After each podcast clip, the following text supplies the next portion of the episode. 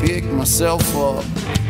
This is Duke Oursler, and you're listening to Melodies and Memories with Aaron and Jillian Schreiber. So damn hard that I bust my bootstrap. Welcome to the Melodies and Memories podcast with Jillian and Aaron Schreiber, brought to you by Arlo Revolution. Each week, they connect melodies and memories with fans and singer songwriters from all genres of life. When all else in life is gone, music will be left to leave the legacy of life's adventures. Please welcome your hosts of the Melodies and Memories podcast, Jillian and Aaron Schreiber. Hello and welcome everyone to the season six of Melodies and Memories podcast. I'm your co-host Jillian Shriver, I'm your host, Aaron Shriver. and our mission tonight is to provide a platform for motivated singer-songwriters, passionate fans, or someone who's making a difference in and around the music community. We hope everyone listening leaves inspired with a positive outlook and begins connecting their own melodies to memories. Tonight, we're presented by our good friends at Arlo Revolution, Cinematic Wedding Films, uh, music videos and promos, you can find them at arlorevolution.com. One tree planted. For every 1,000 downloads of the show, we plant a tree for one tree planted. Download the show on your favorite podcast app. And pod, Poddex. Pod decks are your hottest tool to get your next great interview, unique interview questions at the palm of your hand. Excuse me. Our on screen sponsors Art on a Higher Wire by Joel, original and custom artwork inspired by your life moments, treasured photos, and memories, and Shed Services. At Shed Services, we offer a full range of maintenance services depending on your needs. You can find them at shedservices.com. If you're looking for ways to support, sponsor, uh, support or sponsor melodies and memories, then head on over to our Patreon page. We have tiers that start just at one dollar. If Patreon is something that you can't do, the next best thing is to show support for the show. Like, share, review, and subscribe. Remember, you can join us live every Monday night at 7 p.m. on Facebook and YouTube. You can interact with the show, ask questions, or join in on the live chat with your favorite guests. Remember to visit our website, melodiesandmemories.com, for music news, concert reviews and photos, playlists, and more. See, you do good every week. You're killing it. I've done a lot of talking this week, so yeah, hey. It was really good, though. oh, thank you. All right. Like I said earlier, we are very excited for tonight's show. We welcome in Spencer Crandall for episode 146. This Colorado native has been an internet sensation connecting with fans through the truth of his lyrics that hit very deep. Tonight, we are honored to discuss melodies and memories that make up his journey. We're going to go ahead and welcome Spencer on.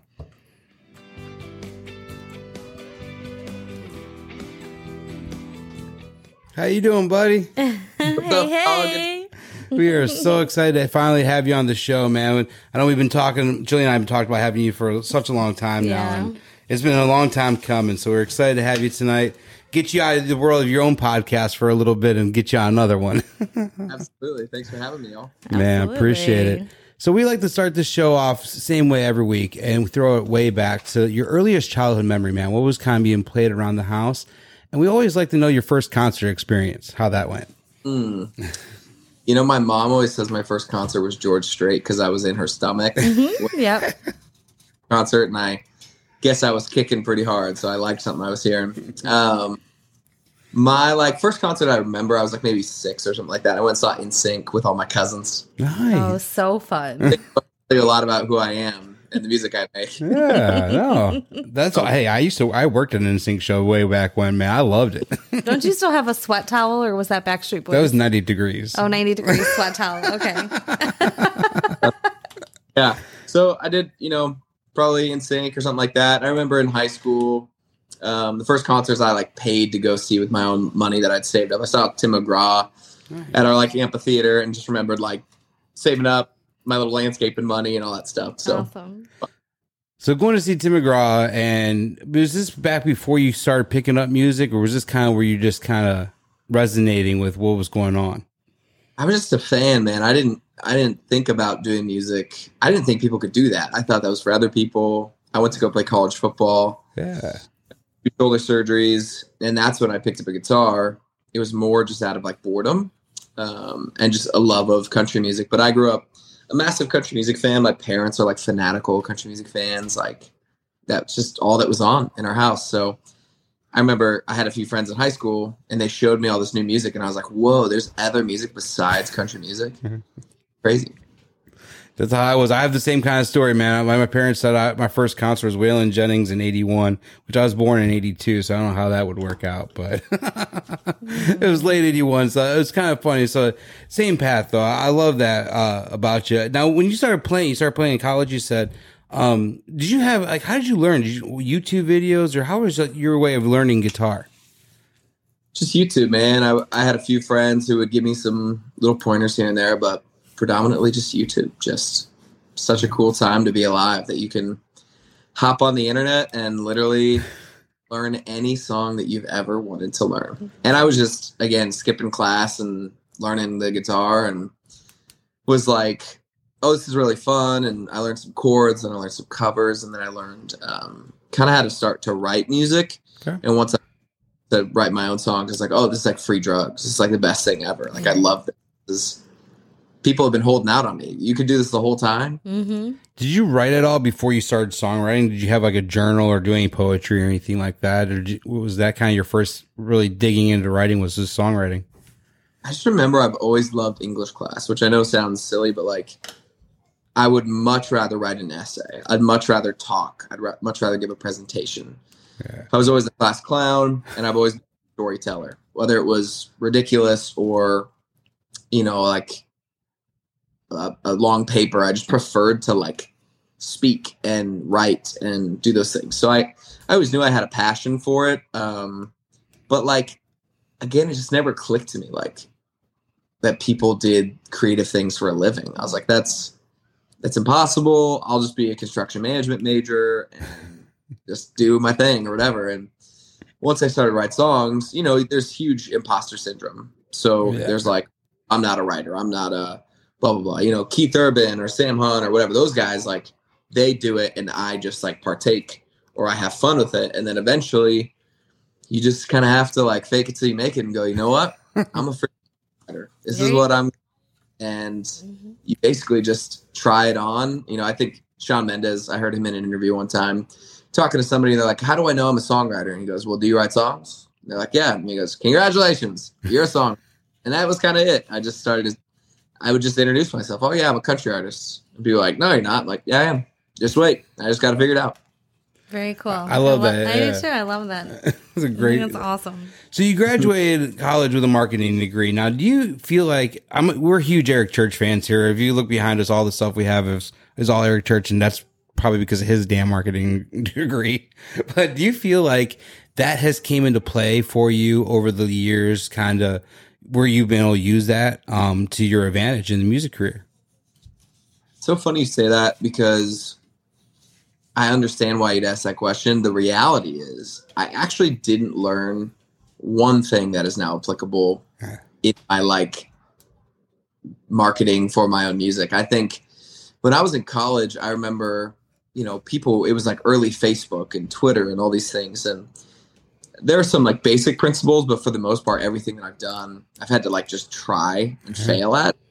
So that's the best education I ever had was just I started DMing people on Twitter. I started posting covers on Instagram. I started all these contests, all these challenges and I learned that just by trial and error and when I was in college, everyone would have just told me to like take out a thing in the newspaper or buy a billboard. It was like a very weird time for a marketing program. Mm-hmm. Right as the internet was kind of getting into they were saying, "Eh, that's a fad." And I actually remember I had a professor that I like disagreed with. I was like, "I think everything will be online.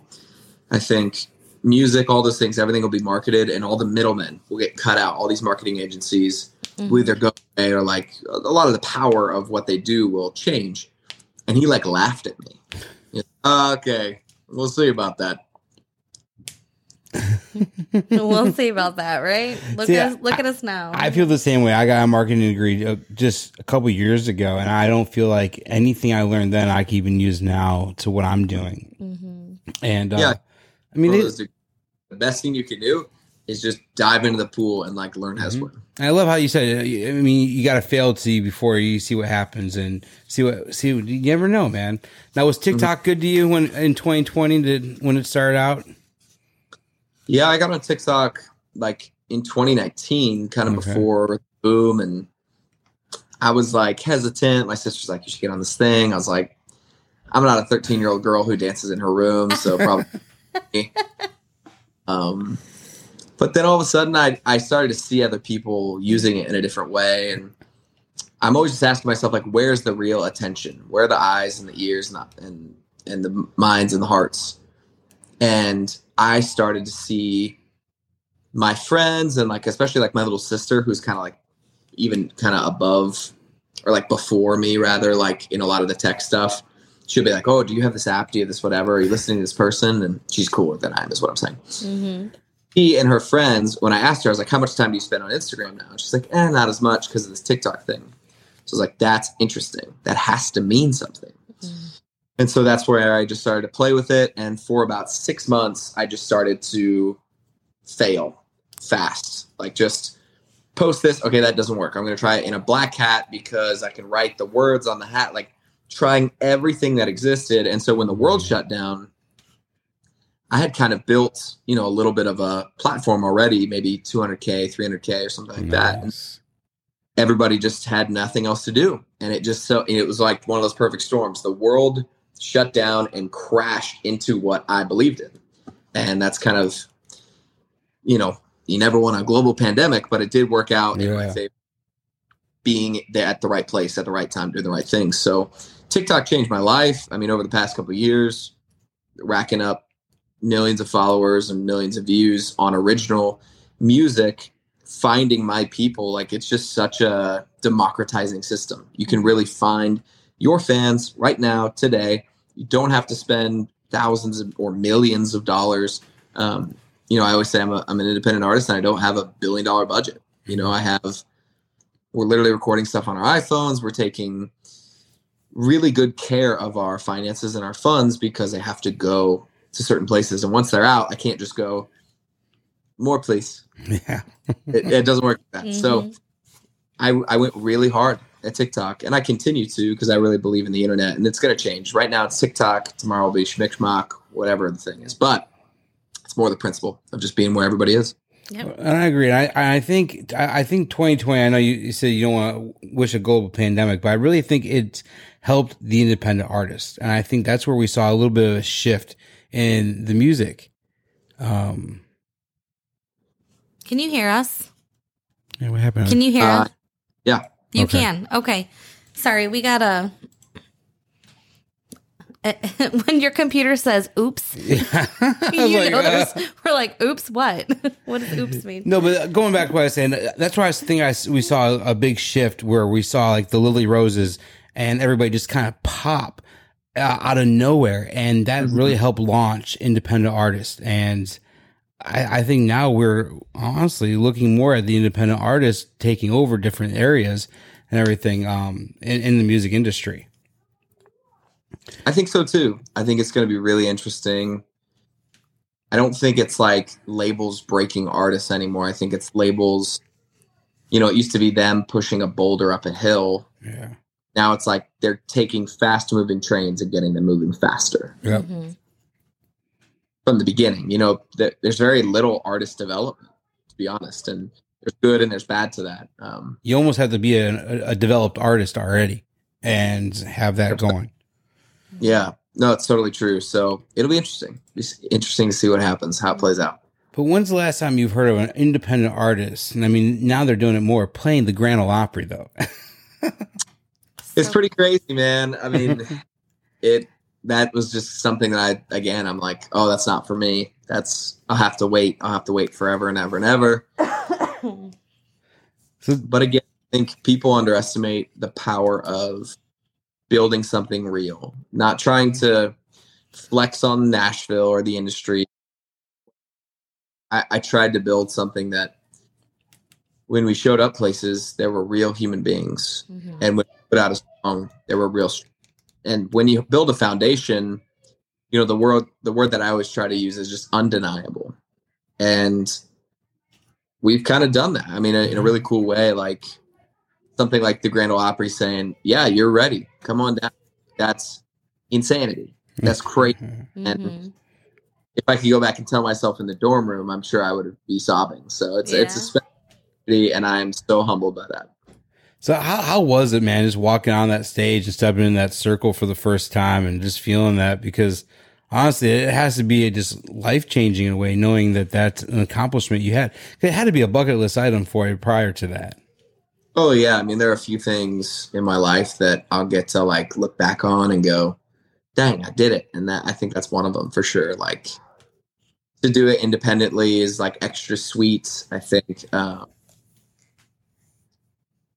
you know, I have such a non-traditional path, so to have like a traditional kind of like benchmark like that is Mhm. really sweet for me and my team and I just feel like there are certain moments like that where you get to pause and go, dang, like all the sacrifices were worth it. All the sore throats, all the 3 a.m. flights, all the terrible songs that I wrote at the beginning, all the playing for free beer at a frat, like all of the BS that you go through to just dream that one person hears your song, then dream about a hundred people hearing your song, and then you know it it just feels so legitimizing to have something like the Grand Ole Opry be like, yeah, not only are you ready, but like you'll get a standing ovation. It's just really crazy. hmm Hell yeah, dude. Good for you. That's awesome. I love that. Just an amazing story and just amazing that you accomplishment in your career, especially early on in your career to be able to play the Opry. I'm sure there'll be many more in your future too. So they don't they don't allow many standing ovations go unnoticed at that Opry. So Very cool. Yeah, it's pretty special. so earlier in the year you released a few songs or a few projects. Um, and one one in particular, the Scorpion title.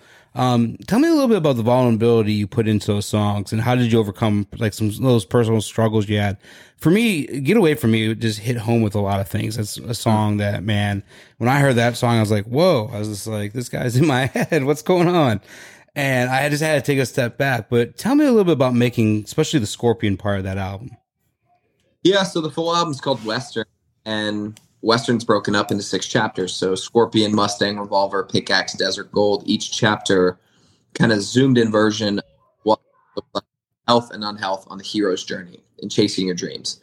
Um, and I wanted I wanted the project to start in a real place. Like the reality is, this isn't a Disney movie; it's real life, Mhm. and I struggle with things that you know aren't sexy or cool and i i there's probably a million versions of this album where i don't share those things Mhm. but i knew the most impact that i could possibly have is when i share those things Yeah. i think solidarity is underrated i think letting people in to who you really are is underrated and although vulnerability is scary because you feel naked and you feel like you're ripping open your chest and being like look at my heart um, Mhm. it's necessary. And I think songs like Know Better, talking about addiction for the first time, songs like Get Away From Me, where I'm talking about like how hard it is to really be self reflective and self aware. Yeah. Um, they're songs that when I listen to them speak to me. And I think that really is the only radar is like, what is the thing that when I'm in my car, I'm going, I got to hear that again because it just moves me makes me feel something. And there's so much music out now. And I put out so much music. I think that's a, a part of my growth as well. Is like I just started asking myself, why this song? Like, does it have to exist? Or is it oh it'd be nice if it was in the world, or is it it's written on my bones? And every song in this album felt like it was written on my bones. It felt like it was something that if I didn't say it, I was going to basically explode. I think that's why it's done so well because people could relate to it. You put yourself mm-hmm. in other shoe, or we were able to put ourselves in those shoes and be like, man, someone else is going through what we're going through. You, you're you're a voice for a lot of us, and that, that's what made me a fan, especially of the Scorpion part. But the new album is Western, dropped a few weeks ago back. For for you, what was the best part of making the entire album in a whole? Um, and how have you how do you feel the music has changed or grown for you from you from 2020's wilderness to to what we have now? I mean, Western had 20 tracks, man. That's unheard of. it's a monster. It's a uh, it's my baby and it was really this kind of labor of love. I think i learned a lot about myself um, in the process which there's like some kind of serendipity there uh, an album about the process and then learning so much about the process in the process kind of like meta. Yeah. Uh, it, it was so enjoyable to make. I have such incredible collaborators and people say that. I feel like as like a nice thing to say. Like i actually mean that. I, my life can be broken down into create things I love with people I love. And that's that's what this album was. And it continues to just like right when I'm like, well, I think all that album's gonna do, or I feel like that's all that album's gonna reach. I get a DM from someone going like, I can't believe I just found the song, or I'm using a song as my engagement or my wedding or whatever. So there's just so much put into this and the process, I think the growth to go back to your question from wilderness to Western, Mm-hmm. more like sonic identity, being really unapologetic about what I do and just I'm not Luke Combs. I freaking love Luke Combs, but I do a thing and I'm going to continue to do that thing. And it might not be for everybody, but I think the more that I've done that, ironically, that's when it feels like it's more for more people Mm-hmm. because there's just something refreshing about authenticity. I think we're all starved for it. I think we want people who just feel like real people who aren't putting on the mask of the influencer and the you know selling you some tea or underwear or whatever. Like Yep. I, Yep. wanted to be the realest version of me and um and I think Western my goal was to make it really evergreen. And I think my music's always been like that, but I think this project will really stand the test of time over the course of many years where people hopefully continue to find it decades later and go, Holy crap, like Mm-hmm. I can't believe I'm just finding this. And time will tell, but I'm so proud of it. And I've never put so much work and heart and soul and blood and sweat and tears into a project. And it's just my baby. That's why I love because people say that they have their baby and they get ready to, to they release it out to the world and let everybody hear it. Kind of. So I love to see how that grows. And there's, you're right, man. There's only one Spencer Crandall out there that's out there playing. I mean, many people could try to be Luke Combs, but there's only one going to be Luke Combs. I mean, and that's Yeah. what I love about that because you are set apart and you are yourself. Um, and that's what something that's I, I kind of want to ask tonight. Your music pulls from multiple genres, but your lyrics are country, and it's hard to. Is it hard to stay true to yourself and stay in one lane at all? Um, when you are pulling from different worlds, especially in today's music industry, people want you to be this genre or that genre, and I'm not a fan of genres. I want uh, people to be them. Dude, Um, I, I, I the genre station he's just like so boring to me. Like when people just sit there and debate, like, is it country? Is it not? Yep. Who cares? Do you like the music? Mm-hmm. Great.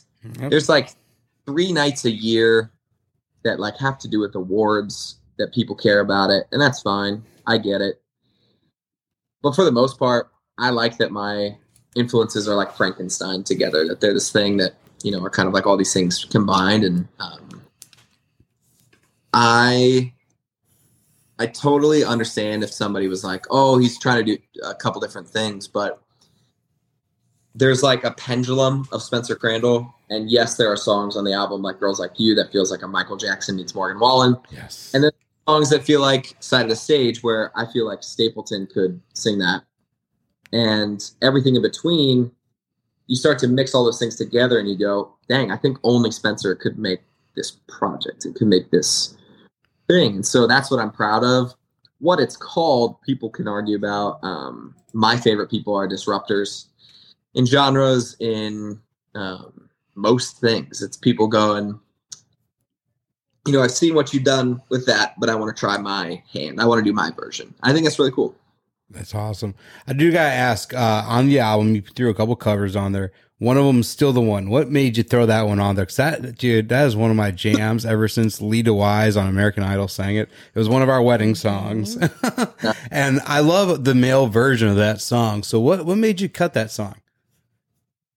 It just felt like, you know, Jeff and I, my manager, we'd go through the album and be like, oh man, I wish I had a song like this. I wish we had a song like this. And eventually he goes, why don't you just do your version of that? Mhm. you love the song, if it's perfect, let's just throw it through your filter. And it's one of my favorite country songs of all time. It's a song.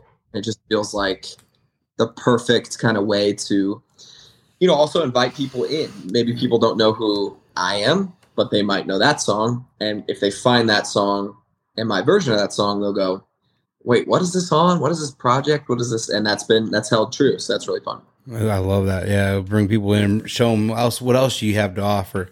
No, I love it, man. When I was going through the album and I got to that, I was like, all right, this is my jam. And you, dude, you you crushed it.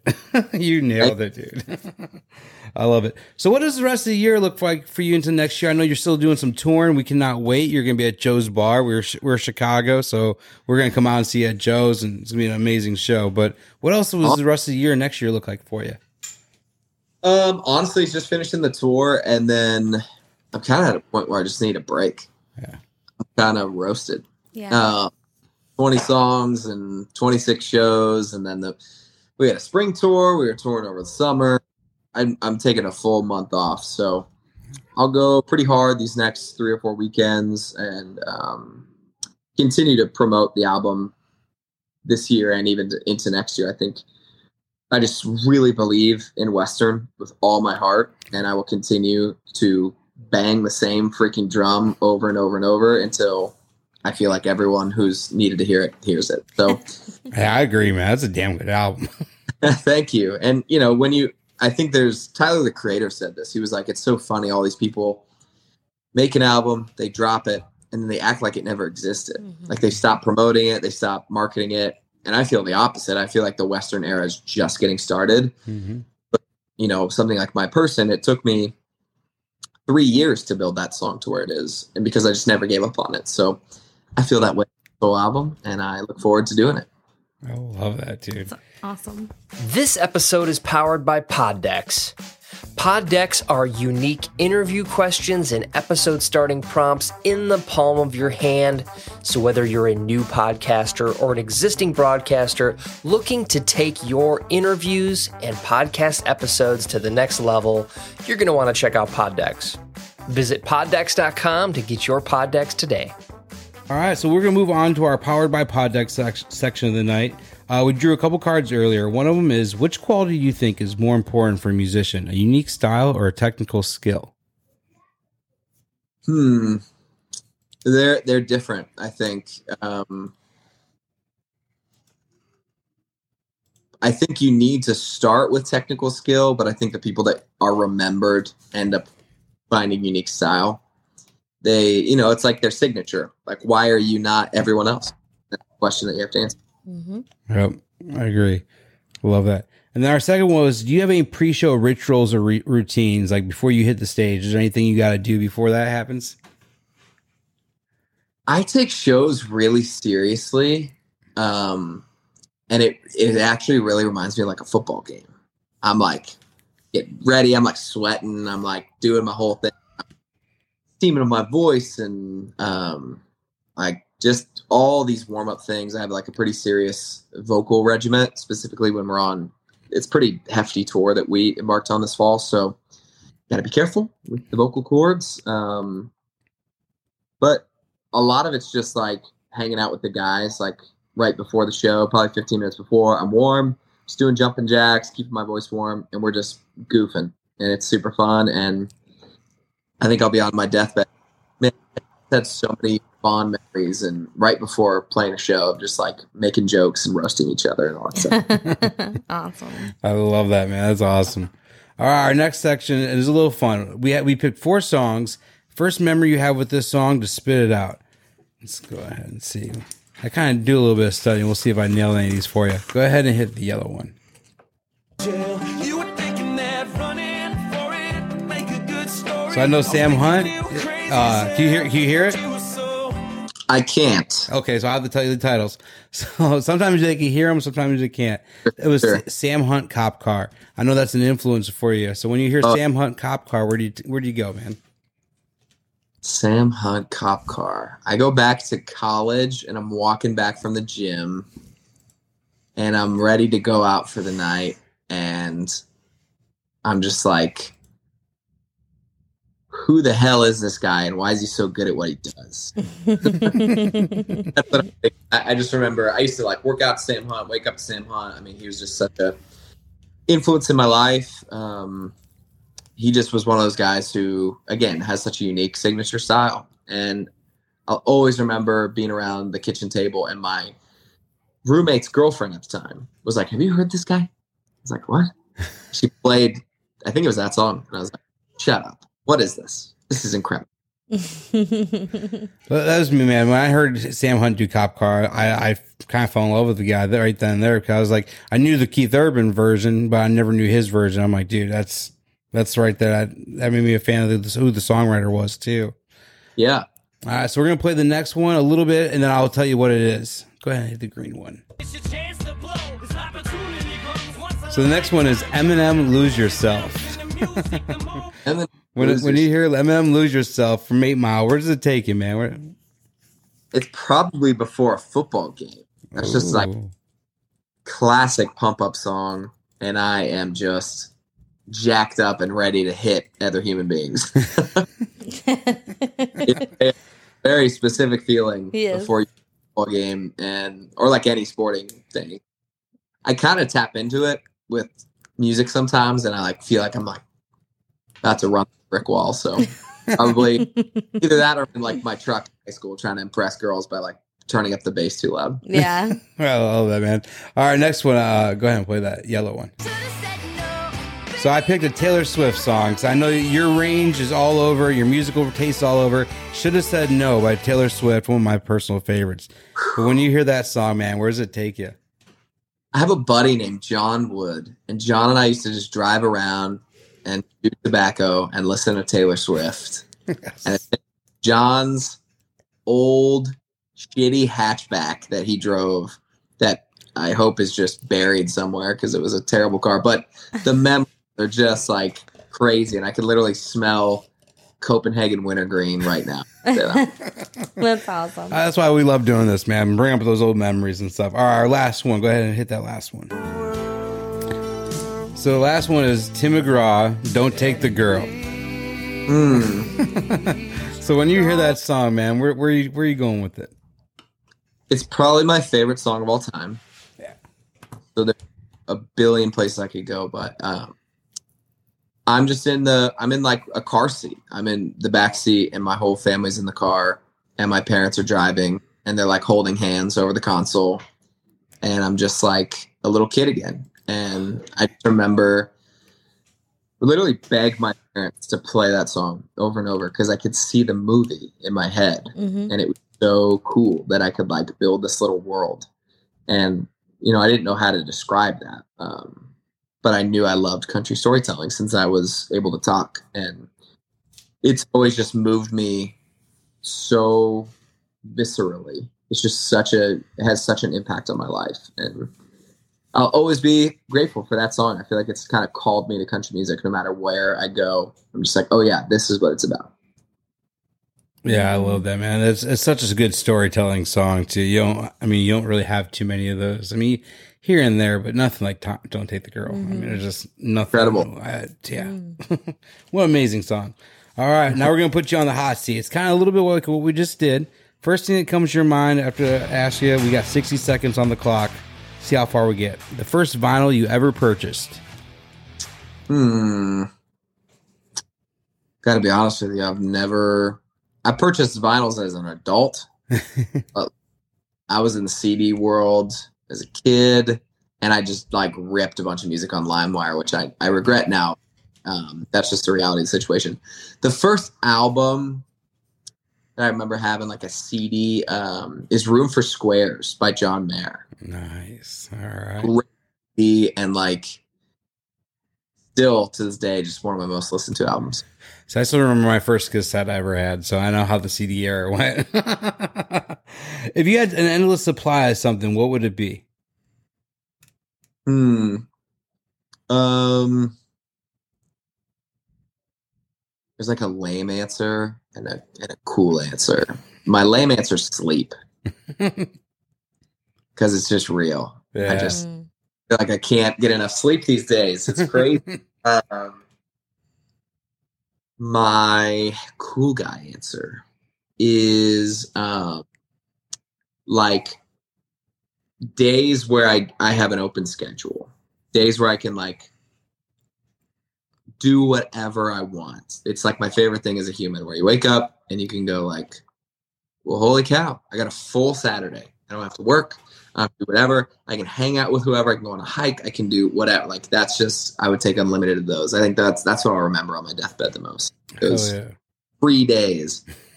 you look forward to them. They're few and far between, I'm sure, man. You're a hard Yeah. worker, man. That's what I noticed. Uh, who has the best pizza you've ever had? Eric's in Breckenridge, Colorado. Okay. Like every my birthday. Incredible. We need to make a list of all these pizza places. Go on a pizza tour? yeah. The strangest. Eric's, Bojo's and Eric's. Mm. All right. The strangest thing you've ever seen in the middle of the road. Man, I saw a minivan that was just on fire, just like fully engulfed in flames. Nobody around it. No, like no cops, no anything. And it's like drove past. I didn't know what to do.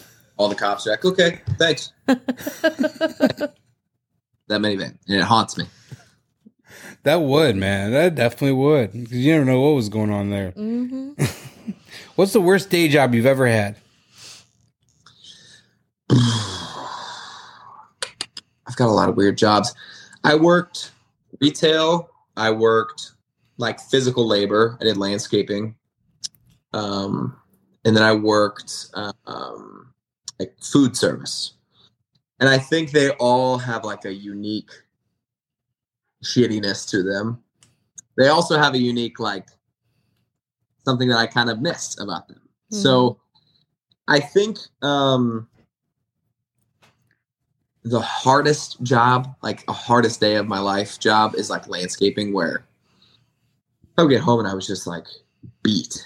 Like I couldn't believe I had worked 14 hours in a row in the sun. And my shirt was just like drenched in sweat, like salty, and I throw it away. Um, but man, dealing with some people at a fancy country club that man, some of those conversations will just be burned in my brain. So probably Awesome. I love that. All right. What's one thing people buy that you feel is a waste of money? Hmm. What people buy that a waste of? It's a great podcast question. um, I love this question so much. Dot com. We've had we- we've had video games. I can see that. Um, I can see that definitely being one. You know what's Bottled funny? water. We've Bottled got water. water. See, I love those two things so much. Wouldn't be a waste Wasn't of money. bottle of water Daryl earlier? No. I don't remember what he said. um, I think probably pickles because pickles are tr- oh my god, that's my favorite. not Shot her in the heart on that Oh. one. Sorry, Jillian. That was my pregnancy food. I ate those when I was pregnant. So the most common question you probably get, but what's one song you wish you wrote? Hmm.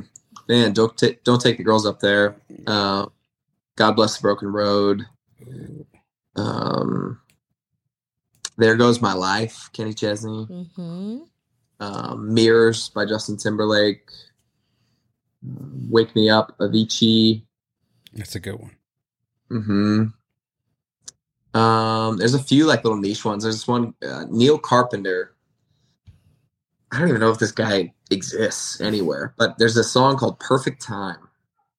And he is just, this song haunts me. I listened to it during my last breakup and it just wrecks me. So right. good. I'm gonna have check that one out. Yeah, I, say, I don't know that one. What's a Do chore you, uh, do you not like doing? A chore, Nah, a chore you don't like doing. what was that? I'm sorry. oh, sorry. I said I'm going to market that song for him, even though I have no idea who he is. Right? love it. Oh, what's a chore that I don't mind doing? You don't like doing. One you don't like. laundry just pisses me off. The fact that it just never ends. yeah. The fact that I will be doing laundry till I die. That's I don't want that. Yeah. See, I don't mind doing it. I just hate folding it. Just the whole process. Just the fact that I can look at dirty clothes and go, they're dirty again. I just four days. wait till you, wait till you have kids run around the house and they go through three outfits a day. No, I, no, I, I already go through three outfits a day myself, so Mm-hmm. I'm I'm guilty. So I probably know the answer to this next question, but you've already got to play the Opry. You've played the Bluebird. Um, what's still on your bucket list? What's something you want to do what, what, that you feel accomplished in the music industry? Where do you want? to? I feel like Red Rocks is up there. I'm a Colorado, so that makes sense. A play football stadium, and so everything I do is pointed at that. And you know, I've also changed my dream to I want to enjoy the process of playing a football stadium Yeah. because all we have is process. Nothing's guaranteed. I could, I mean, it's morbid. I could get hit by a bus. I could get cancer. Could blow my voice out. So, who knows? Um, I'm gonna work my ass off and control what I can control. But I love, and I just want to look back at my life and be like, wow, I got like one life is enough. If you do it right, it's enough, you know. And I think that's more and more my goal. Is just love the journey, like unashamedly romanticize my own life and just love it. I love that, man. So what, what stadium, if you had to pick, which one did you want to play? Mile high. Ah, I was hoping that. That's cool. And it's cool because you've seen shows at Red Rocks. We were sharing pictures earlier, and there's a picture of you at Red Rocks. So it'd be cool, and that's probably be a big full circle moment when you when you get the chance to do that because it's it's gonna happen. You know that. Goal. That's the goal. I love it. Well, before we let you go, man, did you want to play one for us tonight? Yeah, let's do it. Absolutely. All right. I feel like after all that, uh, my person talk, it would make sense. Yeah, But- man. Go ahead and tell us a little bit about the story, uh, about the song, and then we'll go right into it. Yeah, so I mean, I, I put the song on the internet and it just completely changed my life. It, I started a thing called the My Person Challenge and started at five videos, then it was 500, then it was 5,000, then it was like half a million. And still to this day, I mean, I walk in somewhere and people go, Hey, you're the My Person guy. And I'm so, that's the thing. I'm so honored that people use this and dance to this at their wedding. Uh, it's, I'm just like blown away that I get to be a part of this song. I wrote this with Lalo Guzman, uh, producer and writer, and Kelly Archer. She's a badass songwriter in, in town and has a bunch of number ones. And just will always kind of like remember this as the first thing that brought me to the dance that really allowed me to live my dreams and, um, you know, had people showing up and singing for the first time for real. So Nice. without further ado, Give you the stage.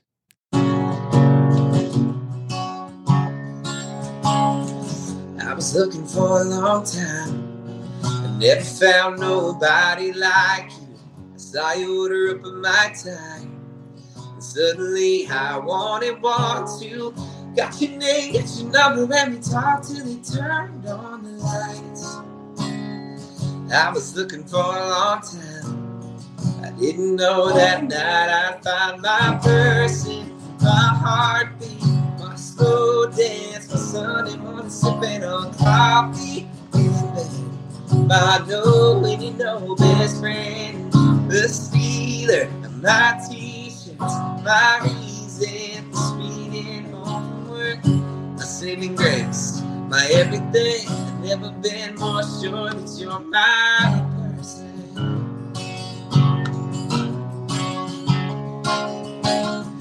Even when you blow the punchline, nobody makes me laugh like you do. Every minute is a long time.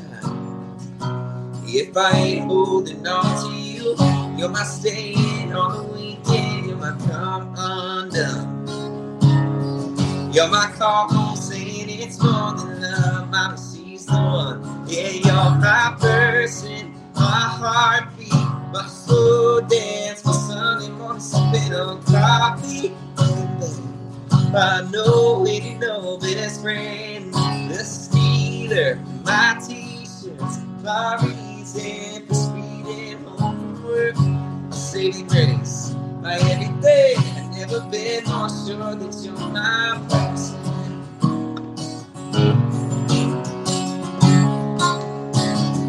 Look ahead up the road and you know I see you. I can you're my person. My heartbeat, my slow dance. Sunday morning sipping on coffee in bed. I know ain't no best friend. The stealer, my t-shirts, my reason for speeding home from. My saving grace, my everything. I've never been more sure that you're my person. Yeah, baby,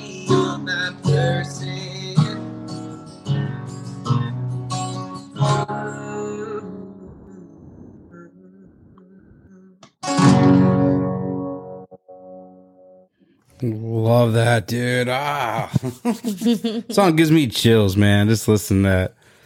So Makes me so happy. can't wait to hear that one live too. I bet with the band it sounds great Oh, too, dude. It's gonna be awesome, y'all. So tell me a little bit what you're looking forward to before we let you go about coming to Joe's Bar in Chicago, man. I bet you're pumped for that one. It's gonna be great. You know, our Chicago peeps always show up strong for us, so we're just super excited. We got a awesome, awesome show that we're super, super proud of, and Chicago is one of our favorite cities on every tour. They just feel like they bring some sort of other energy. Nice. We cannot wait to. Yeah, like I said, we'll be out there cheering you on, man. Cannot wait for that show. Awesome. Thank you guys so much. Appreciate you. Yeah. Dude, appreciate you spending a little bit of time with us tonight, man. We really appreciate this. It was a great show and we we, we really appreciate it. Of course, anytime. Thank you. All Awesome. right, Thank Spencer, we'll let you go. You have a great night, buddy. You too. All right, thank you, man. Love that. That guy is awesome. Yeah, he's amazing. So he is on, like, He like really he said, is. 26, what, 26 city tour. Yeah. He's doing right now. He's getting ready to wrap it up here in December. It'll be, I think December 1st, he's at Joe's. So Yeah. Joe's on Weed Street. Like you said, Chicago always turns up. So I cannot wait to come out and see that.